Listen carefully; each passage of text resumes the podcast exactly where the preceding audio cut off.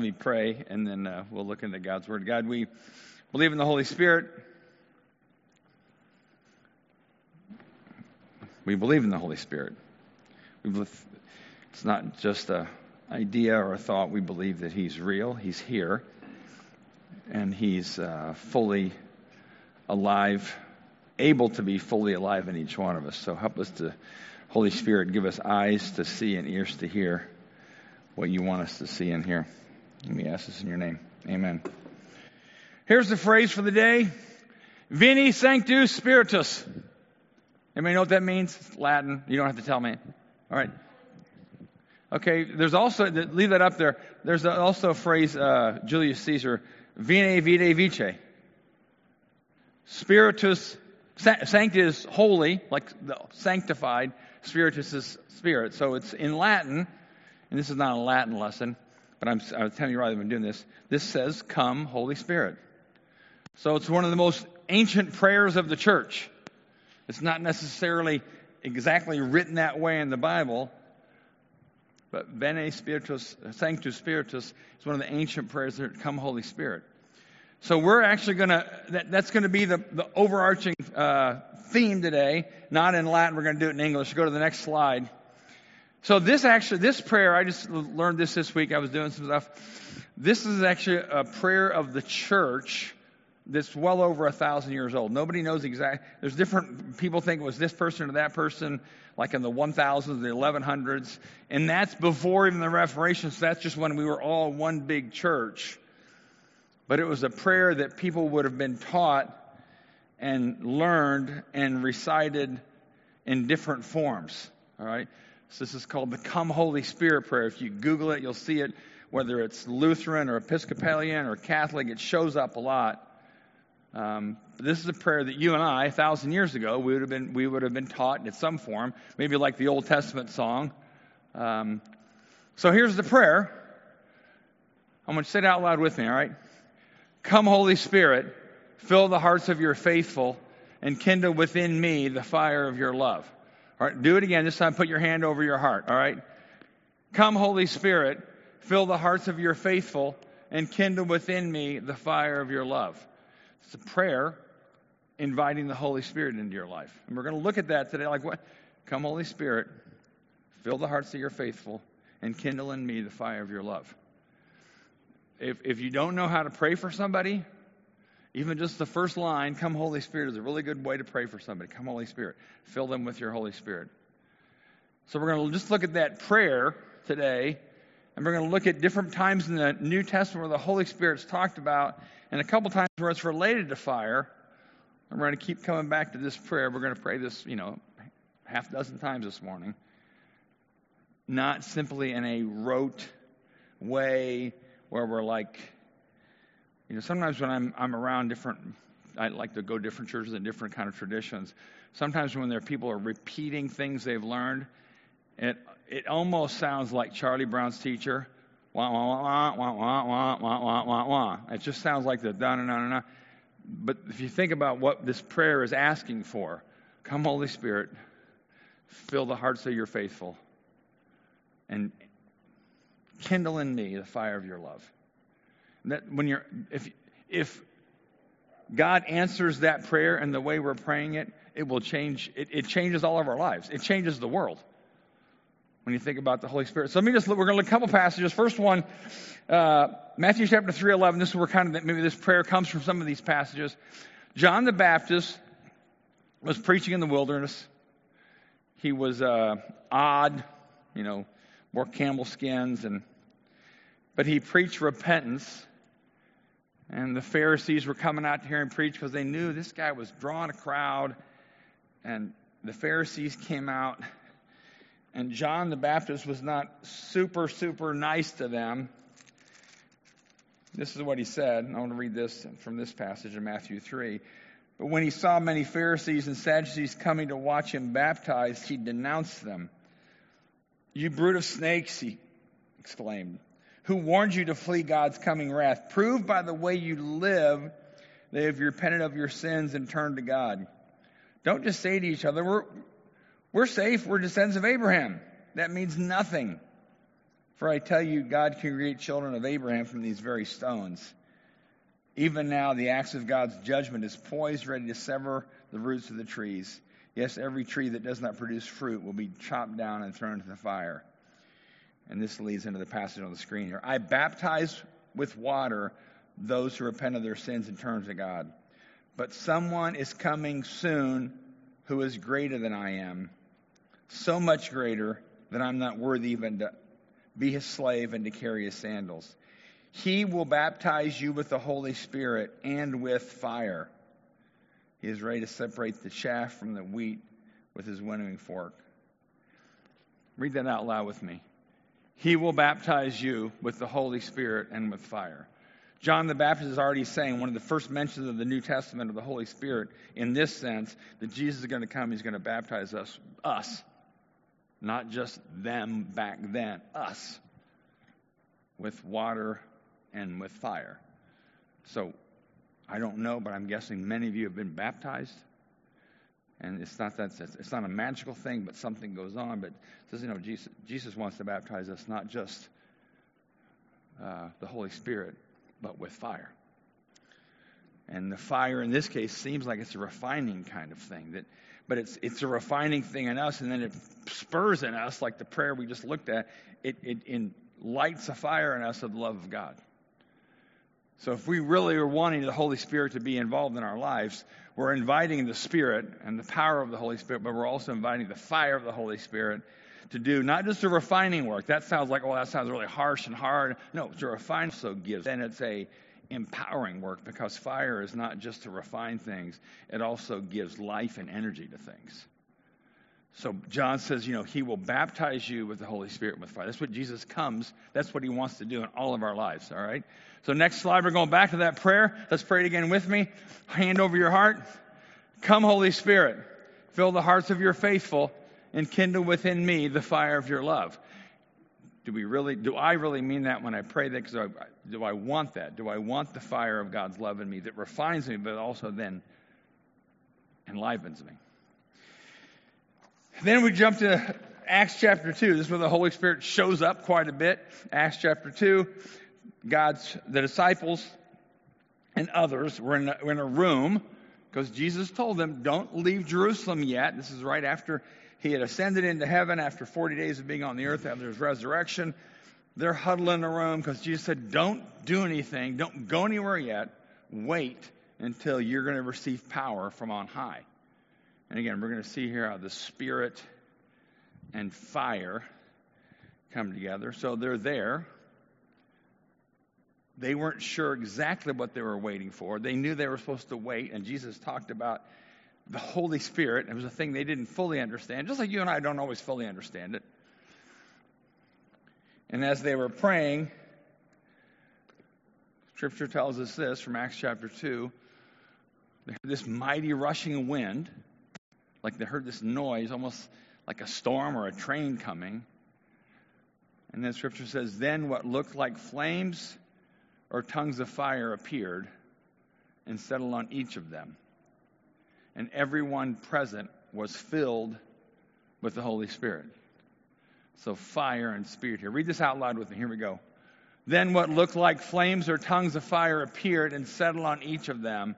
And everyone present was filled with the Holy Spirit. Most of you don't pay attention. Maybe you do to the color of tablecloths. This is green because in the in the rhythm of church calendar year, and it's not a biblical thing, but it's kind of a rhythm of different centuries. This is called ordinary time. We're in the green time. It's ordinary time. And then if you notice, if you're around during the, the weeks after Easter, when it becomes Pentecost week, it gets changed to red under the fire of the Holy Spirit. But the red tablecloth is always available every single day of the year for each one of us, right? The Holy Spirit is always available to us. It's not like, I'm sorry, this is ordinary time. When we talk about the Holy Spirit at Pentecost, but this tells us that on the Pentecost Sunday, the first Pentecost Sunday, that there was like this supernatural event where they were filled with the Holy Spirit and it looked like tongues of fire. That is the core, that was the birthplace of the church, of us. Every church that follows Jesus, whether they're You know, Baptist, Presbyterian, Catholic, Orthodox, if they follow Jesus and the Spirit of Jesus is there, we can all trace our birthplace as the church back to this particular time. Because there was something going on. Jesus said, wait, there's going to be power. And then there's this language they hadn't learned. So supernatural fire, and they're all filled with the Holy Spirit. In this case, they ended up speaking in language they hadn't learned. So supernatural things happen when we're filled with the Holy Spirit. Which for some of us, myself included, can be a little bit of a fearful thing. Like, I don't know what's going to happen. But we want that, right? We want to be filled with the Holy Spirit. So once again, put your hands on your heart. Next slide. Come, Holy Spirit. Fill the hearts of your faithful and kindle within me the fire of your love. We already seen that Matthew, Paul, or John the Baptist talks about Jesus is going to baptize you with the Holy Spirit and with fire. Then we see at Pentecost, they're baptized with the Holy Spirit and with fire. Not only did it speak in other languages, but they got the attention of the world around them because they knew something was going on. Most people thought they were drunk, right? But nonetheless, Paul, then Peter gets up and says, no, they're not drunk. This is what the Old Testament talks about when Jesus said, he's, when God said he's going to pour out his Spirit on people. And I'm saying this again, we're not simply just saying them now, them then, we're saying us now, that Jesus always wants to pour out his Spirit on us. Next passage, we're just going to jump through the book of Acts. So in this one is Acts chapter four. Peter and John had just gotten back from being harshly interrogated by the Pharisees. Peter and John had gone up on their way to the temple one day. There was a man who was lame, always begging for money. They probably saw him every day. Peter stops and looks at him and says, I look at me.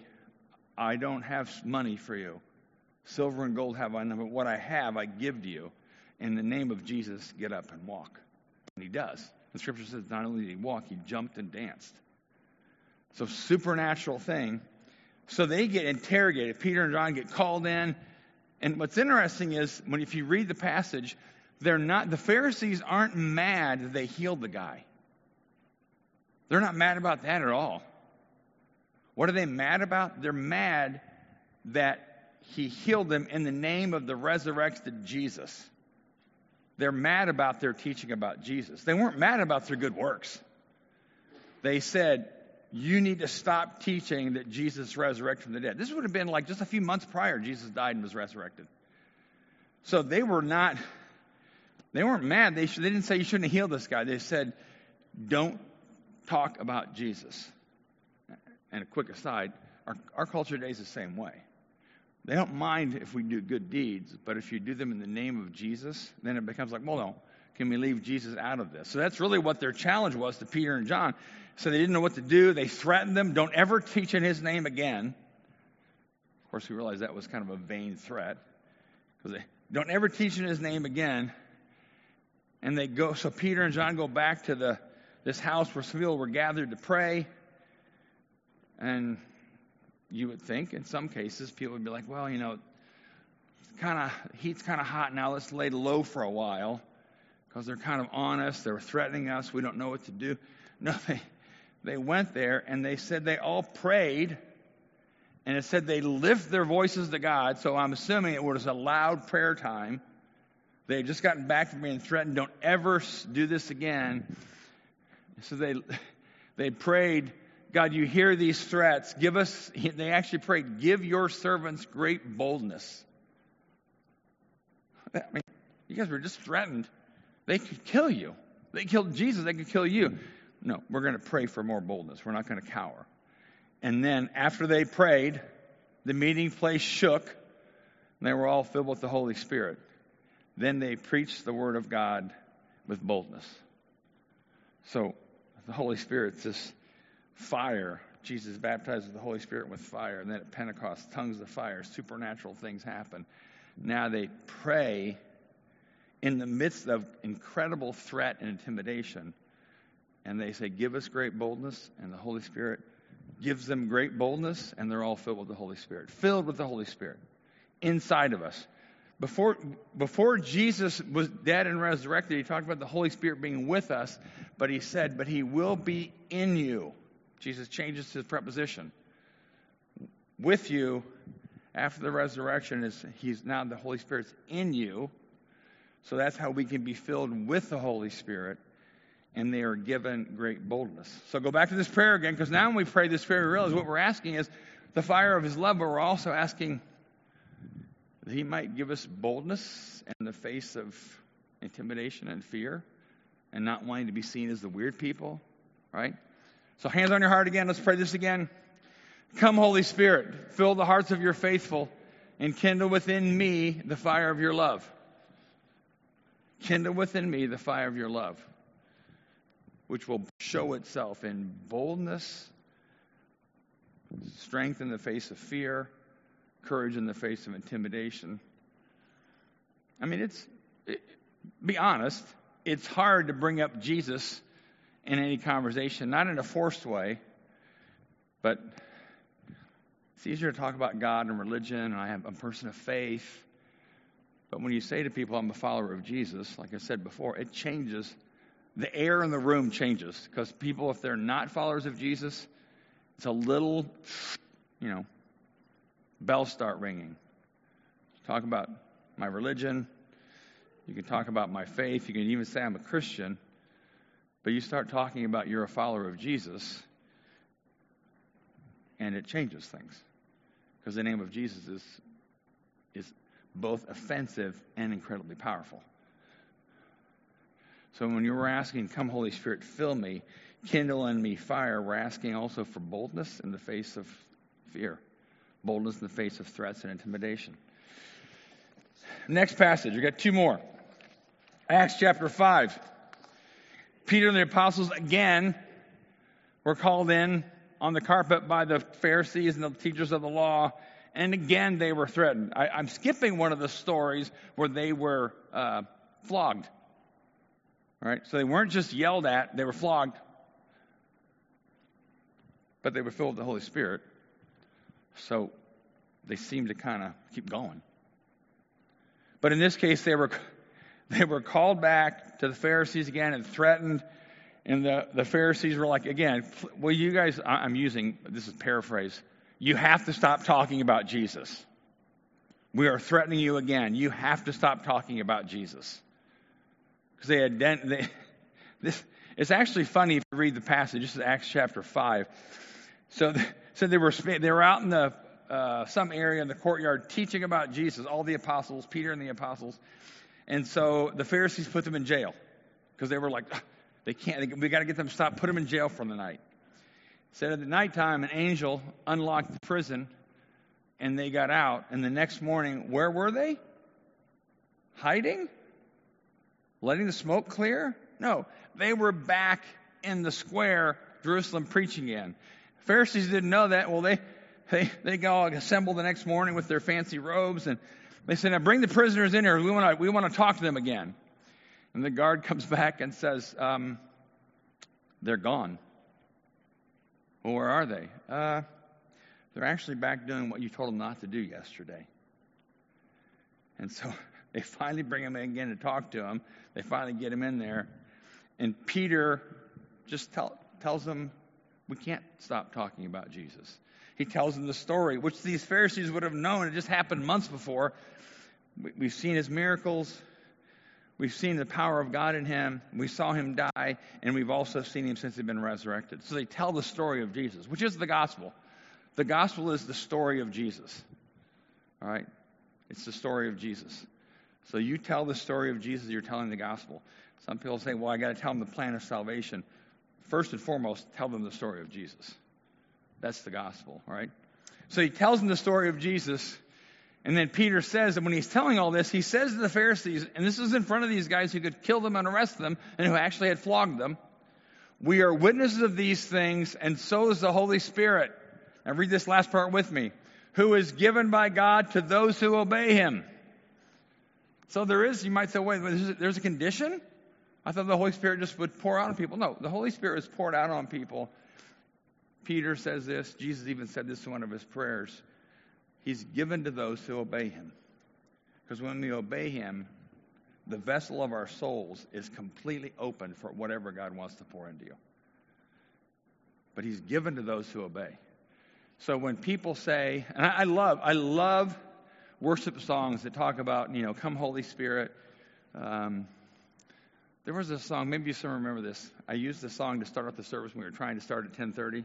Spirit of the living God, fall fresh on me.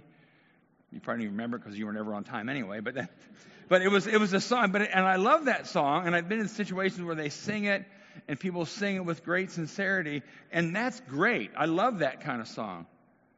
But the Holy Spirit is not poured out on people who sing with great intensity and sincerity. He's poured out on people who do what? Who obey Him. You can pray and sing all you want. I had, I had a college student tell me one time about one of their friends. Oh, he's he's a really good Christian. He sleeps with his girlfriend, but he's a really good Christian. And I just said, you, that's not possible. You can't say he's a real good follower of Jesus and he sleeps with his girlfriend. The Holy Spirit doesn't fall on anybody who is willingly balking at God. So the Holy Spirit comes across upon those of us who obey Him. So go to the next slide again. We're going to do this again. Now, let me just stop for a second here, too. Because when we say, come, Holy Spirit, it's an invitation. So, who's, who's say to you, having a Super, who's having a Super Bowl party tonight? Anybody? Nobody. What a what a boring church. Anyway. No, but if I, okay, let's say I just show up at Aaron and Sadie's house, uninvited. It's a little awkward. They're awkward. I'm awkward. So to some degree, the Holy Spirit wants to be invited. We might say, well, I'll just wait till He shows up. And there are times in the Bible where He shows up almost unexpected. But there's something about the Holy Spirit, who the Scripture tells us He's one of the persons of the Trinity, so He's a person. He wants to be invited. He's not going to just show up at your party if you don't invite Him. So this prayer that the church has prayed for over a thousand years is basically it's an invitation to the Holy Spirit. You're welcome here. All right? Hands on your hearts. Pray this again. Come, Holy Spirit, fill the hearts of your faithful and kindle within me the fire of your love. One more passage. This is in Ephesians five. This is Paul writing to the church in Ephesus. And he tells them to be filled with the Holy Spirit. And, and you, if you're like me, I used to think, wait a minute, I thought we were, if they were filled with the Holy Spirit at Pentecost, they were filled with the Holy Spirit when they prayed after the Pharisees threatened them. They're filled with the Spirit. They're filled with the Spirit. Why is Paul then telling us to be filled with the Spirit? Aren't we already filled? I mean, aren't we? It's like, well, what? I had a professor in seminary, a really, really, really godly man, and I mean that in the best possible terms. And because there are some traditions, some churches will say, well, you're filled with the Spirit. There are some church traditions, good intentions, Jesus followers, who say, well, you need a second blessing.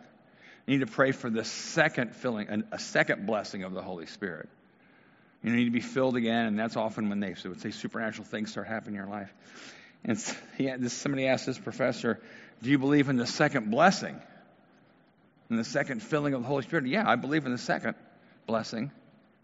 And the third. And the fourth filling, and the fifth, and the sixth. He said, I need to be filled all the time because we leak. So we're, we're, we're imperfect humans. We have great intentions, and we're obeying in a lot of ways. But he said, you know, we always need more of the Holy Spirit. There's always more. Always more. So you might say, well, I'm a follower of Jesus. I've been filled with the Spirit. Yeah, you are. But the more you grow, the more the, the water pitcher of your soul grows. So more and more can be filled into that space. So the more you grow, the more the Spirit can go in you. The more you grow, the more Spirit can go in you. So this particular passage here, Paul's, he actually pre- pre- preludes this, but don't be drunk with wine. Instead, be filled with the Spirit. And he's not, he's not knocking wine. He's saying, don't let your, you know, joy and all that lack, you know, that don't don't find your joy in that. Be filled with the Spirit. And the, the tense of the verb is, you could translate this verse this way. Let yourselves be continually filled with the Holy Spirit.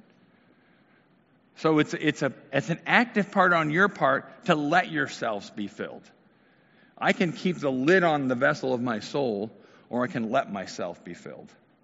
And putting the lid on is often different obstacles or things we're doing or things we don't, or fear, whatever.